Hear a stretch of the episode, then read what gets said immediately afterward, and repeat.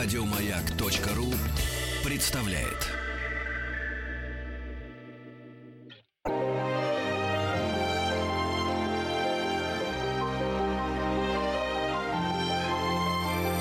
Собрание слов Фёклы Толстой. Здравствуйте, это программа «Собрание слов», у микрофона Фёкла Толстая, и я с удовольствием представляю вам сегодняшнего собеседника моего, это Михаил Каменский, искусствовед, вот так скромно Миша сейчас себя представляет, хотя человек очень много сделавший и работавший в разных музеях, очень долго представлявший большой аукционный дом, который занимается искусством в России. В общем, Михаил прекрасно разбирается в истории искусства и еще в том, о чем, собственно, сегодня мы хотели поговорить, о том, как с финансовой точки зрения работают механизмы искусства и творчества. Добрый вечер. Первое, что я хочу сказать Мише. Спасибо, что дали возможность ставить слово.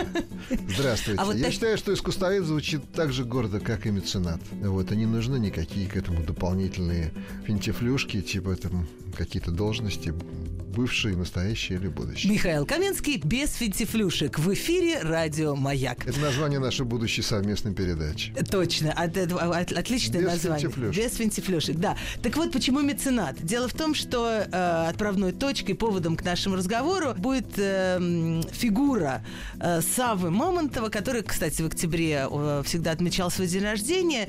И, наверное, это, когда говорят слово «меценат», то... Собственно, мы понимаем, что он отмечал день рождения в октябре. И раз недавно, если бы он сейчас был с нами, он бы как раз недавно и этот день рождения уже отметил. Да, 176 свечек мы бы воткнули в его большой торт, и он бы в Абрамцево его и задул. Вместе с мамонтовским кружком они бы все собрались, нас бы пригласили, и мы бы все вместе задули эти 176 светящихся палочек.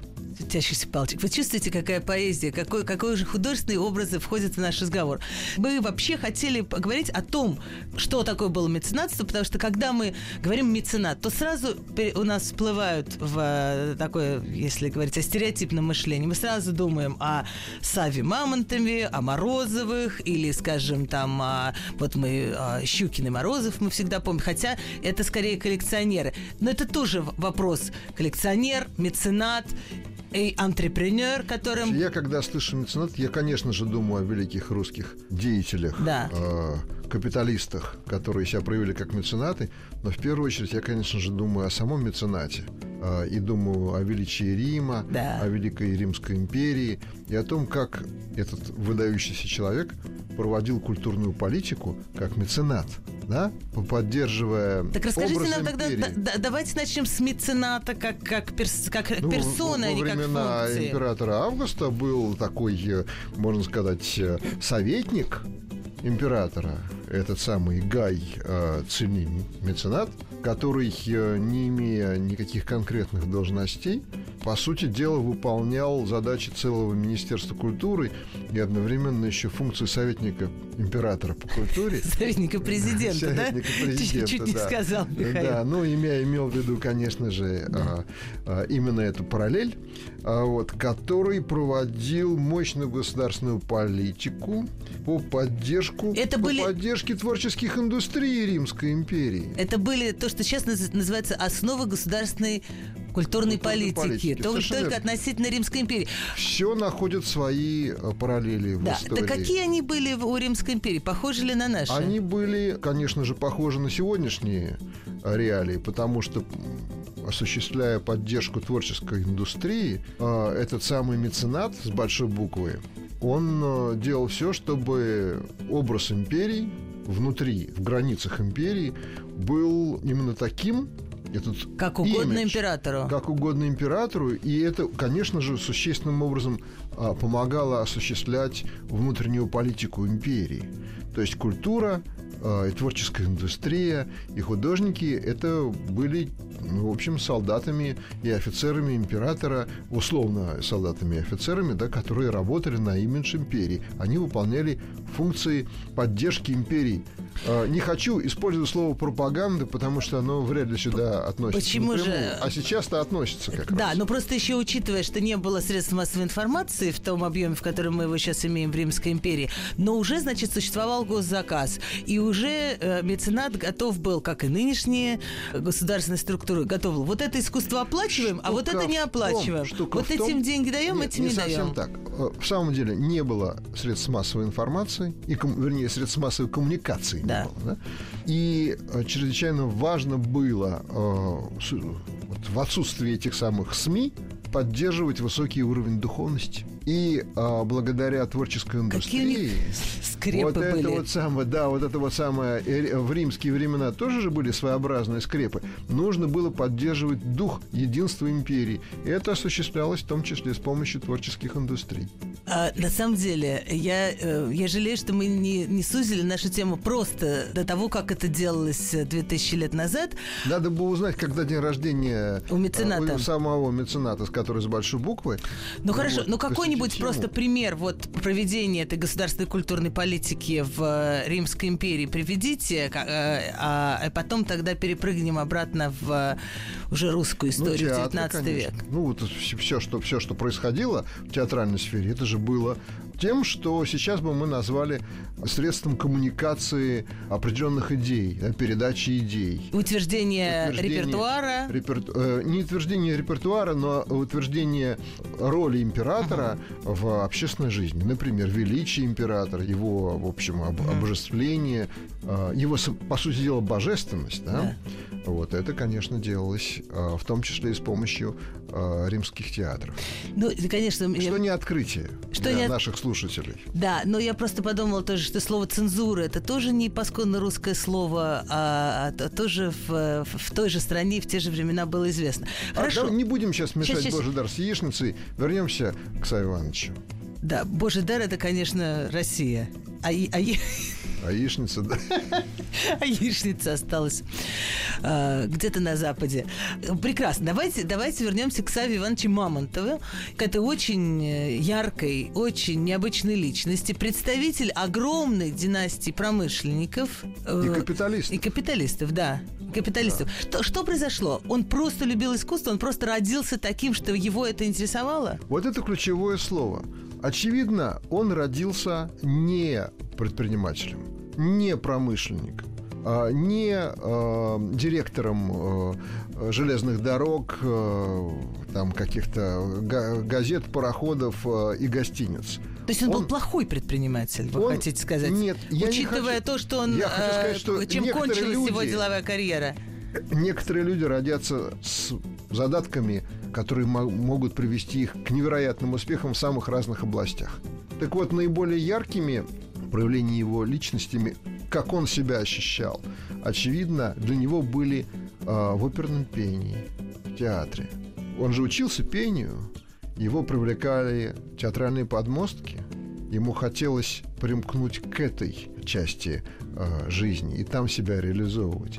Но так сложилась его тяжелая судьба, что, будучи наследником гигантского состояния и, в общем, определенной семейной традиции, он был вынужден после смерти своего отца, в общем, взять на себя бремя руководства, ну вот, например, вот этого самого железнодорожного направления в деятельности их семейного бизнеса, скажем так.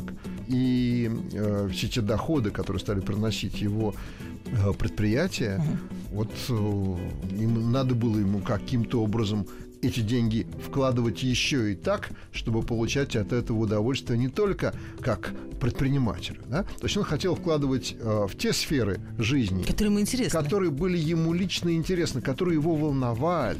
В частности, в театр. В частности, в покровительство определенным художникам, которые ему нравились. И вот, называя его сейчас меценатом, я думаю, что мы, конечно же, отражаем ту часть общественной функции мецената второй половины XIX века и самого начала XX, которое соответствовало представлению общества о меценатстве и о покровительстве искусством. Так, наверное, это называлось в то время. Есть знак равенства между формулировкой «покровитель искусства» и «меценат». То есть, или, так скажу, меценат – это просто даритель, просто поддерживает. В этом нет никакой экономической вообще выгоды, да, в том отношении, что ты просто даришь деньги на поддержание. Вот в русском языке, так же, как и во многих других, есть целый ряд синонимов. Да? Покровитель, да, искусств. Это филантроп, это спонсор, это меценат. И что-то у них есть общее. Но раз они существуют параллельно, значит, в них есть и много разного. Но это предполагает, да? То, да, что... Еще есть инвестор. О, а это инвестор все-таки предполагает, что ты что-то потом получишь, что инвестиция, то есть это потом когда-то к тебе вернется. Все-таки вот заложенное мне кажется, слово. Что если рассматривать инвестиции как финансовые, то тогда это скучно. А вот если человек вкладывает вот свои возможности финансовые, свою энергию, свое политическое влияние в какие-то культурные проекты, то ему назад возвращается совершенно не обязательно какая-то прибыль. Он совершенно не обязательно ставит перед собой задачей извлечения дохода из своей энергетической инвестиции. Но все мы амбициозны, а некоторые даже тщеславны. И если человек, вложивший значительную часть своей жизни в поддержку какого-то культурного проекта или множества культурных проектов, потом остается в памяти, в истории культуры и человечества, как вот такой вот благотворитель, вот, кстати, еще одно слово, которое я не упомянул, да, то тогда это тоже определенный доход. Он вложил для того, чтобы получить что-то назад. И назад он получает память поколений. Я не то чтобы подкапываюсь под Саввой Ивановичем Мамонтова, и я ни на секунду не сомневаюсь в его благодетельности и в покровительстве искусству. Я просто акцентирую на это внимание, потому что сейчас, когда процессы ускорились, на самом деле вот этот возврат чего-то, не обязательно прямого кэша. Кэшфлоу. Да, он на самом деле ускорился, и это тоже интересно, но сейчас мы еще в сегодняшнюю жизнь потом перепрыгнем. Еще про Мамонтова. Вот он начинает учиться оперному пению, вот ему интересен театр, одновременно зарабатывает на железной дороге, и это тоже, в общем... он создает же театр. Да. И он создает возможность для художников работать, и он делает всякие там мастерские в своем Абрамцево. Это было невиданное по отношению ко всему, что было тогда в России. Или это был он был первый такой смельчак взять и из своего имения сделать такой, сейчас вы сказали, центр искусств какой-то вот вообще. С точки зрения масштабов. Арт-резиденцию даже, да, я бы сказала. Да, совершенно верно. С точки зрения масштабов, я думаю, что он был один из самых ярких людей того времени, которые в это вкладывали такие большие средства. Угу. И вокруг этого же была кипучая производственная деятельность. Ведь это были именно творческие индустрии, говоря сегодняшним языком. То есть создавались там эти мастерские абрамцевские. Ведь они же занимались производством, потом это все переходило. Они производили какую-то то, что... керамику, грубо говоря, да? Ну, например. И мебель они производили, декоративно-прикладное искусство. Декоративно-прикладное искусство, совершенно верно. Да. Целый стиль окреп и проник во все сферы жизни и города, и веси, в том числе благодаря, и во многом благодаря этой поддержке. Именно поддержке такого правильного, качественного стиля, который соответствовал духу времени. Ну, нам надо, конечно, сказать, назвать принципиальные ключевые фамилии художников, которые к этому мамонтовскому кружку принадлежали и которые тоже работали и... Начнем с буквы «Р». Репин. Антокольский. Да. Серов, Коровин, Нестеров, Поленов. Кого я забыл? Врубель. Да, вот кого я забыл, да, надо было вообще начинать с него. После Репина можно было сказать Врубель. Хорошо, с другой стороны посмотрим на эту ситуацию. Значит, вот создает Мамонтов вокруг себя, вокруг Абрамцева такую, как мы сказали, арт-резиденцию, у которой есть индустриальное продолжение. Это расходится как кругами по всей России. Насколько это важно для самих художников? Потому что Репин и так, в общем, был совершенно состоявшийся художник. Можно ли вычеркнуть из его биографии вот это? Да, и что изменится? А у Серова? Практически все эти люди были успешны. да. Но возможность общаться, обмен идеями, чувствовать себя не одиночкой, а членом определенного, определенной художественной партии, не осененной никакой короной, никаким гербом. А вот эта свобода, эта художественная воля, это очень много значит. И, конечно же, они туда приезжали не потому, что у них не хватало там на кусок хлеба. И крыша над головой у каждого из них была. Причем крыша, мы говорим об этих самых известных. Там же были не только известные, не такие богатые. Наверняка кому-то и кусок хлеба был лишний. Он давал возможность талантливым людям воплощать художественный проект. Каждый из них в отдельности был известен, знаменит, успешен. Кто-то больше, кто-то меньше. Но все вместе, это была такая аккумуляция энергии финансовой и художественной. И это, конечно же, благодаря ему. То есть каждый из них по отдельности проявлял себя. Но вот все это не было бы явления. Не было бы явления. Были бы отдельные ярчайшие личности, не было бы явления. Насколько... Это называется сейчас трендсеттер. Трендсеттер. Вот мне нравится перевод с 19 века на, значит, арт-резиденция, которую устроил трендсеттер. Да, но мы же для того и говорим, чтобы перекинуть мостик между Мамонтовым и вокруг Мамонтова. Да, и чтобы не считать, что Мамонтов — это такое ископаемое, которое не имеет отношения к сегодняшнему дню.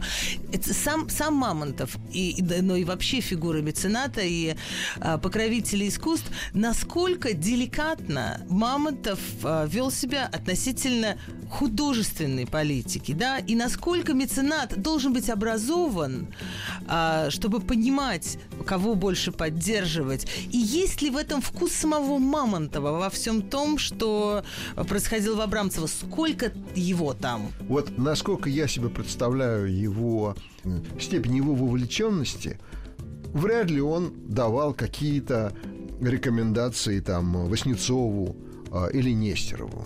Да, или каким-то другим художником, живописцем. Но, насколько мне известно, в воспоминаниях Рахманинова написано, что когда он в Мамонтовской опере был вторым дирижером, вот, то Мамонтов принимал участие в обсуждении как раз вот именно... Входил в худсовет. Ну да, он даже воплощал собою худсовет. И музыкальный рисунок постановки для него это было не безразлично. Думаю, что и с Шаляпином у него были вполне плодотворные дискуссии. Вот, то есть он в том, в чем он себя чувствовал, или хотел считать себя профессиональным, он, конечно, в этом участие принимал. А давать какие-то указания по сюжетам или там по размерам или по пафосу того или иного художественного произведения для крупнейших живописцев своей страны того времени, я о таком не слышал. Может быть, какой-то обмен мнениями происходил, но он точно не вмешивался вот прям вот так напрямую.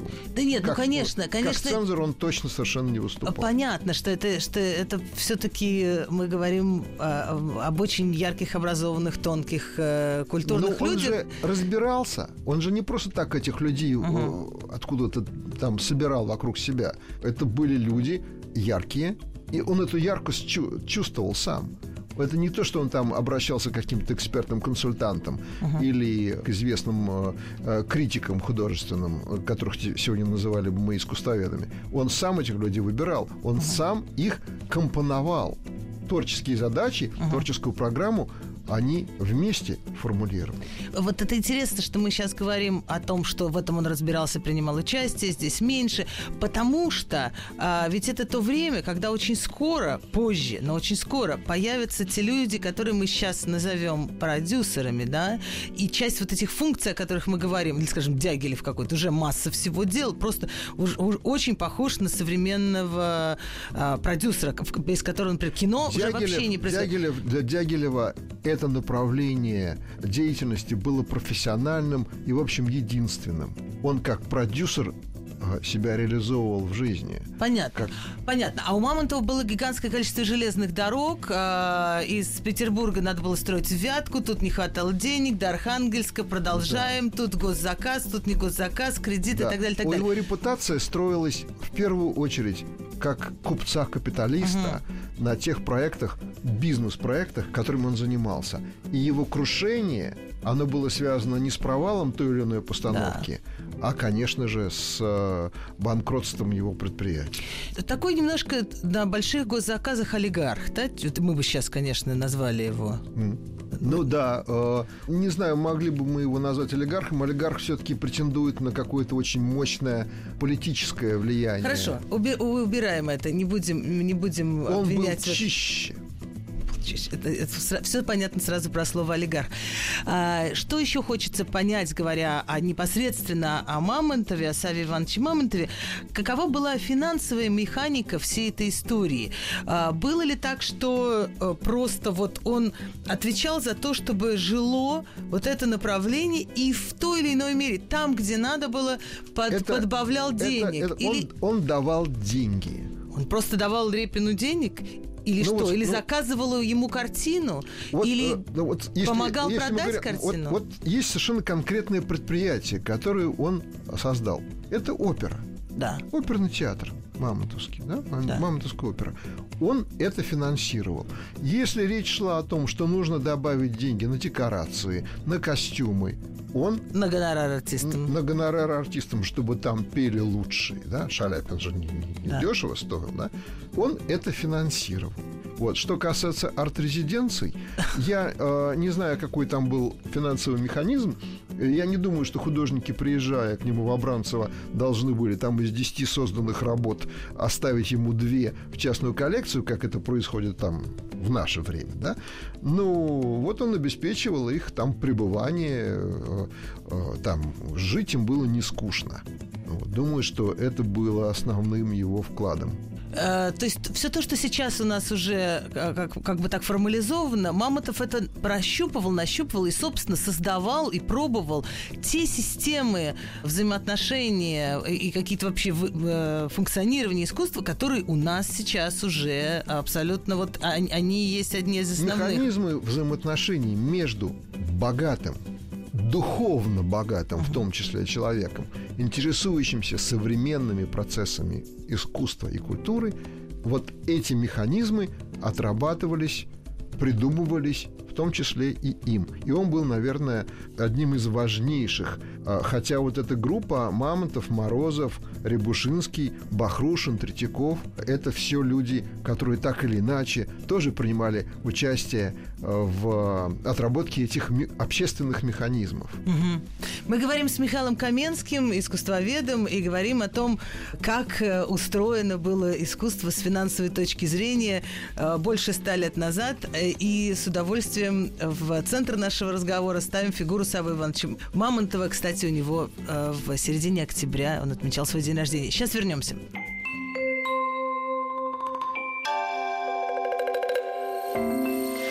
Собрание слов Фёклы Толстой.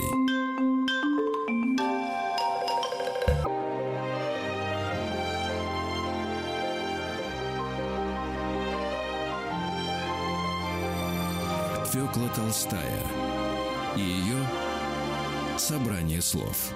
Это программа «Собрание слов», и в студии «Маяка» Фёкла Толстая. Передо мной искусствовед Михаил Каменский. Мы говорим о меценатах, о том, как с финансовой точки зрения устроено было русское искусство до революции. Вот вы назвали фамилии этих великих личностей. Мамонтов, Морозов, Третьяков, Бахрушин, которые вот сейчас, в общем, очень многие их имена увековечены в названиях музеев. Все, да, купцы и... Если я правильно понимаю, практически все староверы, кстати. И вот это почему? Почему, я не буду спрашивать, почему староверы такие успешные предприниматели? Вот почему именно они стали покровителями искусств? И почему староверы с их, вот как мы можем себе представить, укладом жизни, невероятно традиционными ценностями, говоря современным языком, вдруг они занимаются современным искусством? А у меня нет на это прямого ответа. Но могу предположить, что очевидна совокупность их религиозных представлений, представления о порядочности и о роли культуры в воспитании в семейном сыграла свою роль. А потом они же общались друг с другом, и, конечно же, между ними существовала какая-то достаточно сильная внутренняя конкуренция. И вот когда возникает такое сообщество людей, связанных друг с другом определенными религиозными представлениями, если кто-то начинает действовать определенным образом, и это хорошо, то и остальные подтягиваются. Это хорошая история. Это, наверное, это одна из версий. Я не настаиваю на ее абсолютной правоте. Но мне кажется, что это имело довольно большое значение. Кстати, вот по поводу Мамонтова и по поводу меценатства. Мне кажется, что одним из важнейших качеств этого человека была его способность к риску, да? Смелость, вот так, да? Как черта характера. И это была смелость как в предпринимательской деятельности, так и смелость брать на себя определенную ответственность за, в том числе, художественный эксперимент. Например, какой художественный эксперимент? Ну, например, вот его отношения с Врубелем, да, «Принцесса Грёза». Вот тот, известно, да, что, поддерживая Врубеля и выставляя на Нижегородской ярмарке это произведение, связанное с «Принцессой Грёзой» Врубелевской, да, вот, да. Этот холст, да, который сейчас в Третьяковке, и это панно, которое на Метрополе, да, это же вызвало дикий скандал против выставления этого произведения на Нижегородской ярмарке. Выступала императорская семья, публика к этому отнеслась очень негативно. Он предложил тогда построить отдельный павильон, чтобы на это не смотреть, как бы 18+, чтобы нельзя было сказать, что это оскорбление общественного чувства, вкуса. Да, да. Вот. То есть он шел на определенный риск, и он отстаивал свою точку зрения. И потом, когда Метрополь уже устроился, да, он же туда, несмотря на это неприятие общественное, он же все равно там Врубелевскую, ну, это как бы главное, что украшает фасад Метрополя, да, это Врубель. Да. Да? То есть он, несмотря на это неприятие, ну, не то чтобы навязал. В самом центре Москвы это делает. Да, и спасибо ему за это, между прочим. А сейчас мы говорим, что это и есть наши традиционные ценности. А теперь это наши традиционные ценности. Это как бы составляющая, в общем, московского архитектурного облика Москвы. Конечно, но вот просто вот о чем я и говорю. Вот эта смелость и этот риск в сочетании с очень традиционными, как нам кажется, вероисповеданием, вот это неожиданно, это не так легко уложить в голове. Это, кажется, вещи как будто бы противоположны. Это обратная сторона консервативности, наверное. Вот такая смелость вдруг в современном искусстве. Да, а вот его проект «Метрополя», ведь это же совершенно небывалая для того времени идея. Создать, ну, я даже сейчас не берусь брать термин из нашей современной жизни, да, но это же не только гостиница. Да. Это, мне все-таки придется... Мультифункциональный центр? Мультифункциональный торгово-развлекательный центр. Это и гостиница, это и спортивный зал, и это галереи, это театр оперный, который там был, плюс номера. Гостиница, да, то есть там, и там что-то еще было, о чем я сейчас не помню.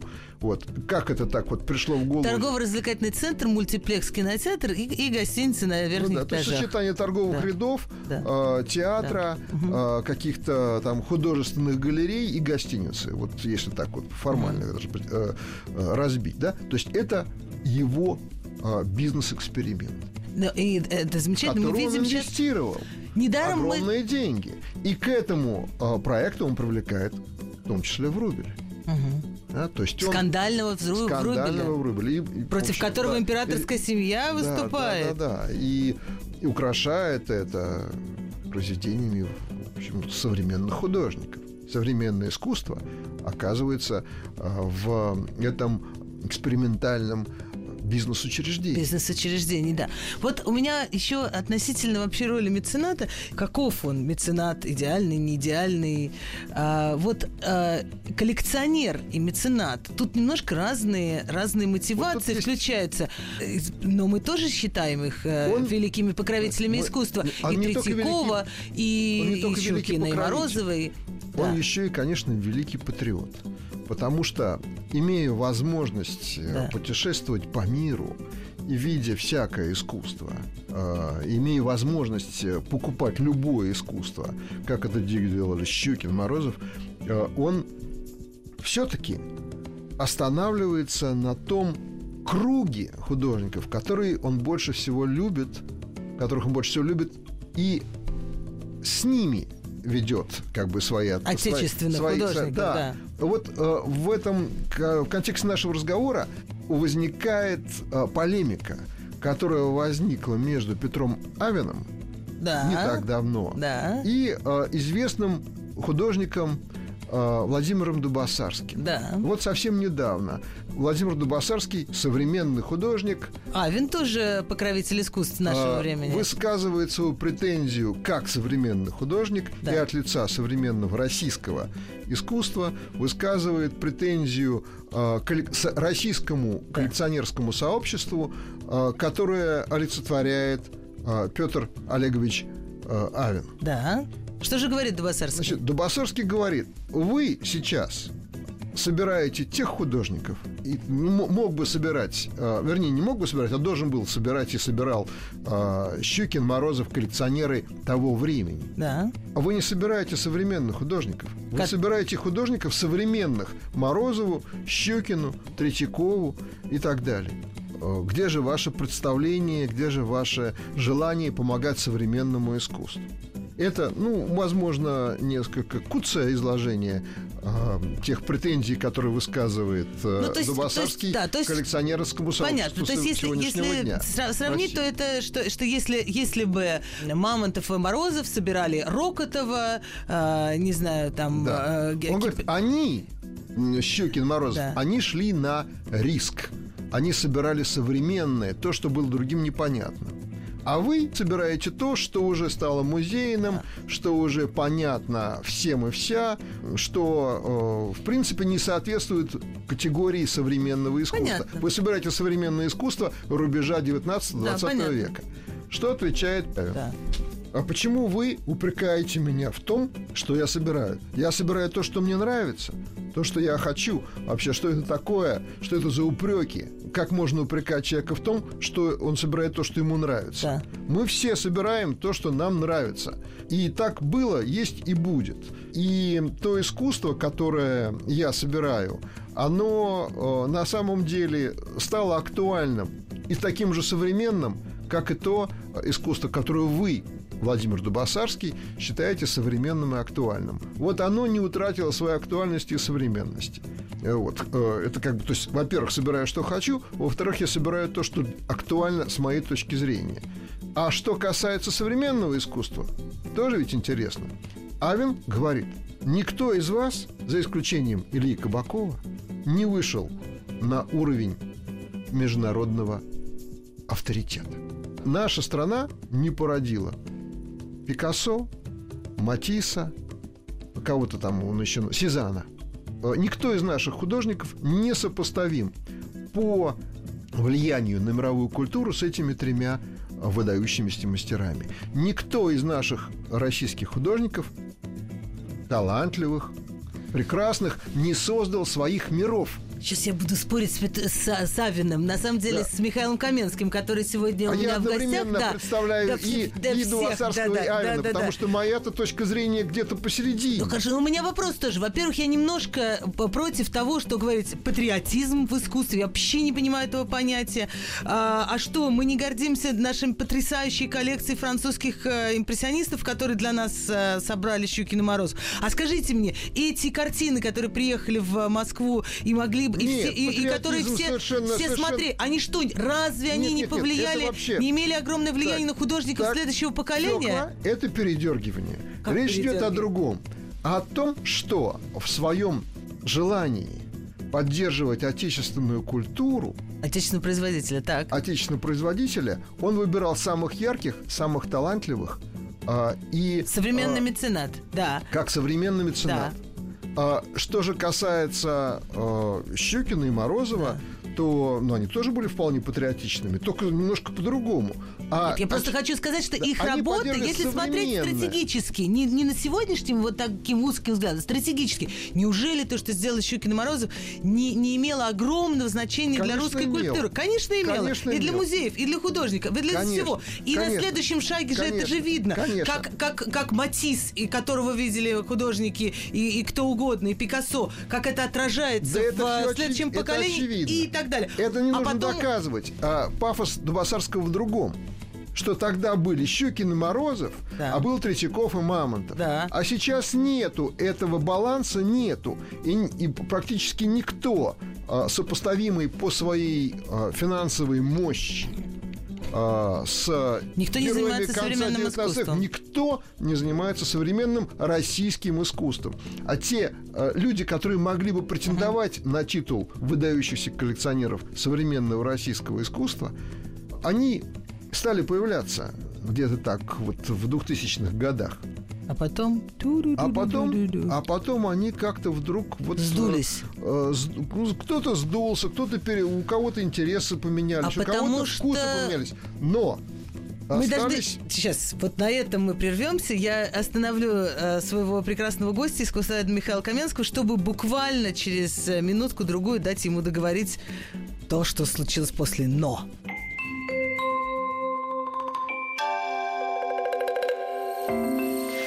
Собрание слов Фёклы Толстой.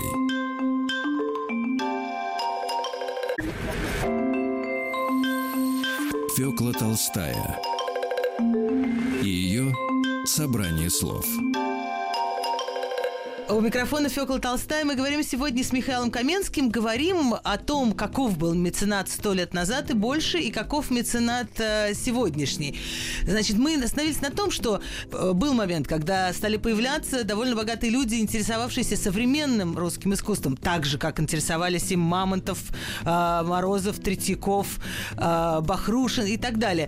И потом они стали сдуваться. Это с чем связано? Искусство виновато, политика виновата, деньги кончились. Что случилось? Поссорились? Нет, деньги не поссорились. С искусством? Что-то такое произошло в общественном настроении. У людей пропал задор собирать русское искусство. Не только современное, вообще русское искусство стали собирать меньше. Это отразилось, кстати говоря, на художественном рынке. Ведь это не универсальный показатель цены, но это один из показателей. Как падает цена на русских художников, как несовременных, так и современных. Но при этом остались выдающиеся люди. Остались Семенихины, остался Шалва Бреус, остался Игорь Цуканов, которые собирают современное российское искусство. Есть разные фонды, там Владимира Смирнова, Тамаза Монашерова и еще целый ряд. То есть люди продолжают заниматься российским искусством, но того гигантского драйва, шага вперед, который бы вывел русское искусство, российское искусство на какой-то иной уровень.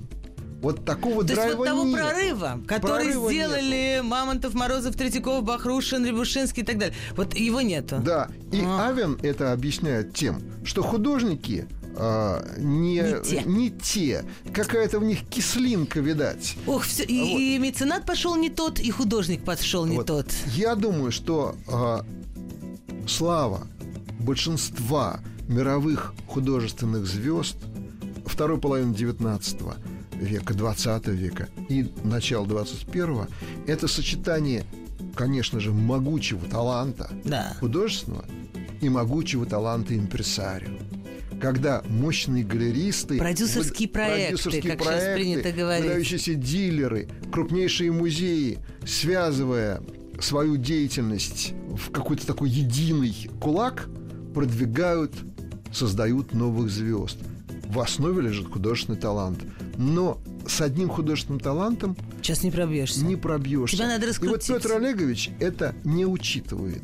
Мне кажется, что среди наших художников есть немного, но есть там 5-10 человек, которые могли бы стать международными звездами, если бы их правильным образом показывали и рассказывали в мире. И мне кажется, что это в равной степени касается нашего искусства. Потому что наше искусство, за исключением лидеров русского авангарда, практически в мире неизвестно. Это значит, что на протяжении десятилетий советской власти они ушли в тень не потому, что они были чем-то хуже, а потому что их не преподносили. Потому что вместо... Либо их преподносили как потому что как маркетинга советских, и пиара не дал... Либо их преподносили как носители коммунистической идеологии, да. Что автоматически отвергалось обществом миром, да. За пределами Советской империи. Да. Вот. Либо просто их очень мало выставляли. Плохо выставляли. Они не включены в учебники по истории искусства. В школьных учебниках практически нету в европейских, американских, нету русских имен, кроме Малевича. Да, Кандинского, Малевича, понятно. Вот Кандинский-то есть. Да, ну, потому что Кандинский есть. Да, потому что они имели свою славу на Западе. Их умели преподнести на Западе.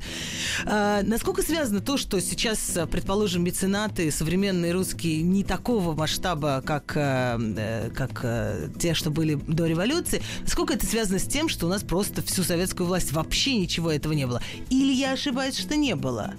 Или вот с тем, что у нас государство взяло на себя функцию финансировать искусство в полном объеме, и мы от этого с трудом отходим. И отойдем ли? Ну, я не знаю, как отходим мы, не отходим. Без государственной поддержки в нашей стране культура не развивается.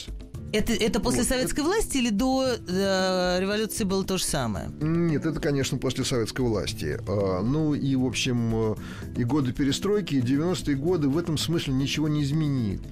Вот, то есть власть и искусство в контексте сегодняшнего времени живут в очень сложных взаимоотношениях. Хотелось бы, чтобы художник мечтает о том, чтобы жить самостоятельно, но для того, чтобы жить самостоятельно, должны быть какие-то параллельные механизмы финансирования. Они не возникают. То кризисы, то мода не та, то поддерживают, ну, недостаточно. Ну, из-за этого возникают всем известные скандалы и трагические ситуации, к сожалению. Вы имеете в виду, когда ссорятся меценаты и художники? Я имею в виду, когда ссорятся власть и художники. Да, это мы сейчас просто живем прямо в... Мы живем прямо вот... В эпицентре... да, мы живем в эпоху Серебренникова. Да, и это большая проблема для нашего искусства. Да, и попробуй поддержать что-то такое в наше время, будучи человеком с частным капиталом, что не нравится власти. Это может обернуться большими неприятностями. Вот в этот момент у нас и время эфирное кончилось, наверное, для того, чтобы мы с вами, дорогой Михаил, ничего больше такого опасного не наговорили в эфире радиостанции «Маяк». Спасибо большое. Мы говорили с искусствоведом Михаилом Каменским, говорили о меценатстве, классическом великом русском меценатстве и современном. Всего доброго. Всего доброго.